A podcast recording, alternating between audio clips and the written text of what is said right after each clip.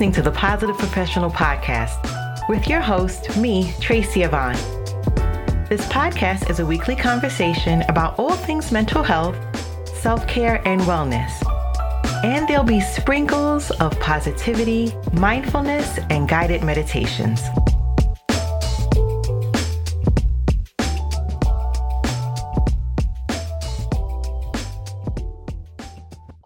Have you heard of Vurbl?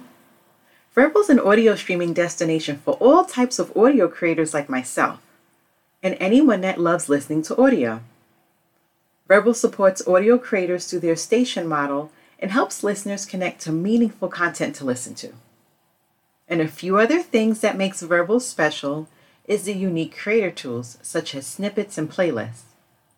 Better discovery, streaming, it's free, and users can start monetizing right away by joining the Ambassador program or with only a thousand station listens a month.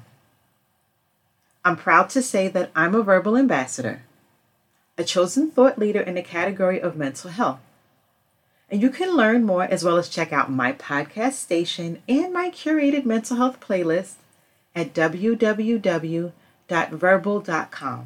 That's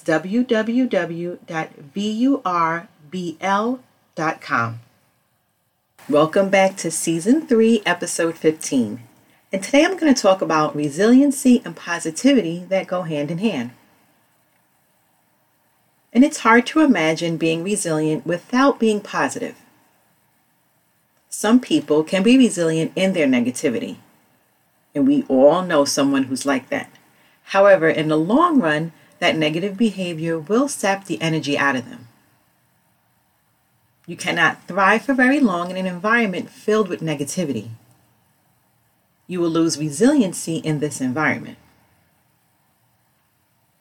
When you project a positive outlook, others will follow along.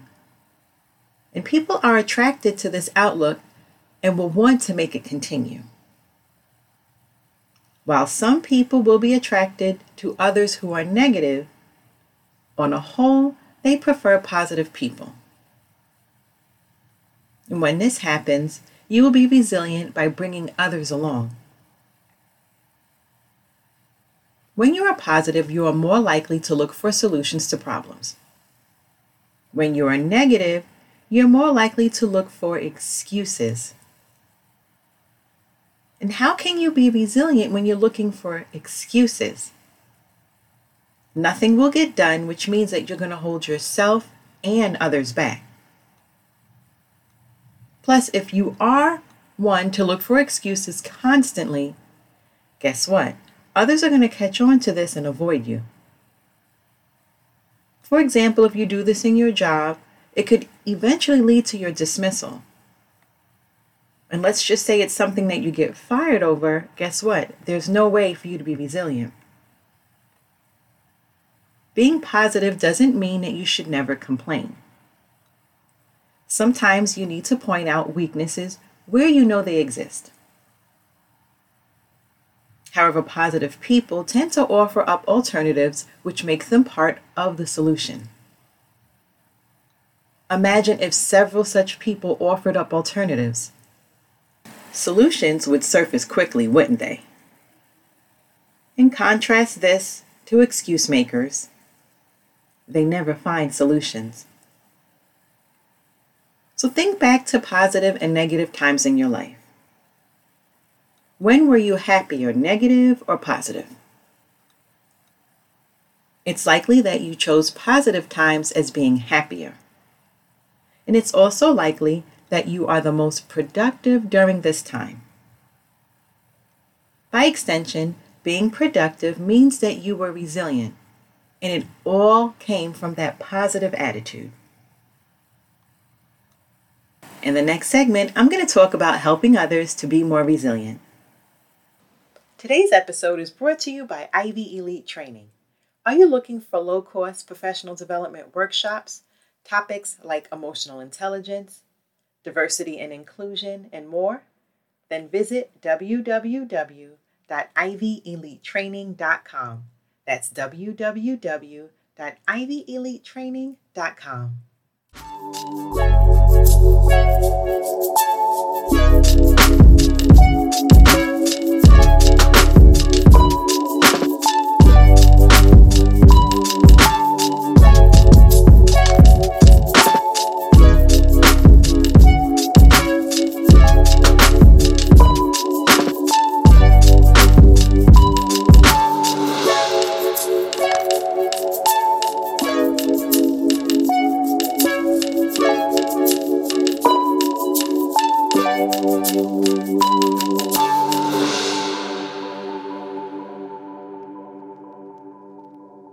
Are you a resilient person?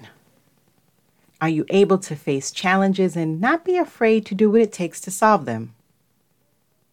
If so, you're a prime candidate to help others do the same.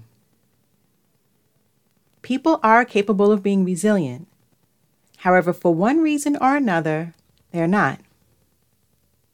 And this lack of resilience can prevent people from facing life's challenges. They will find themselves constantly struggling to stay ahead. And as a resilient person, you can help guide others to do the same. Helping this way is rewarding, but not without its challenges. So let's just say when you find a family member or a friend who's not resilient, you want to be able to discover why.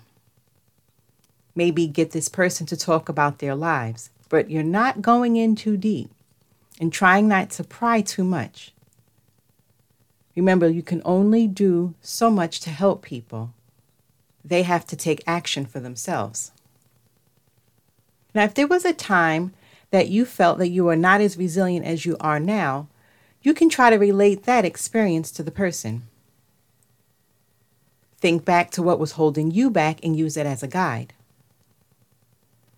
Also, try to remember how you overcame the problem your solutions can be the action steps you present to the person you're helping. And learning how to be more resilient requires changes within. But this doesn't happen overnight. You will need to be patient, and it may never happen, and you need to accept that. Remember, not everyone deals with change the same. And some people cannot handle change at all, which means that you might not be able to help them. And you may feel sad, but there's not much that you can do about it. But simply let them know that you're available when they're ready, and you can leave it at that. You can also think about helping people to accomplish small victories. The victories may be small, but they can set the stage for more challenging tasks later. Instead of trying to tackle something large and difficult, let the person tackle something easy. They will then see that the effort required wasn't as bad as they thought, and they may be ready for bigger challenges later. It's okay to keep presenting smaller ones until they get comfortable, and then you can increase the difficulty of the challenges. And when you've helped a few people, this doesn't mean that you have to turn this into a business. And of course, you're just doing it because of the satisfaction of helping others. And that's noble as well. And it's also something that can make you feel good about yourself.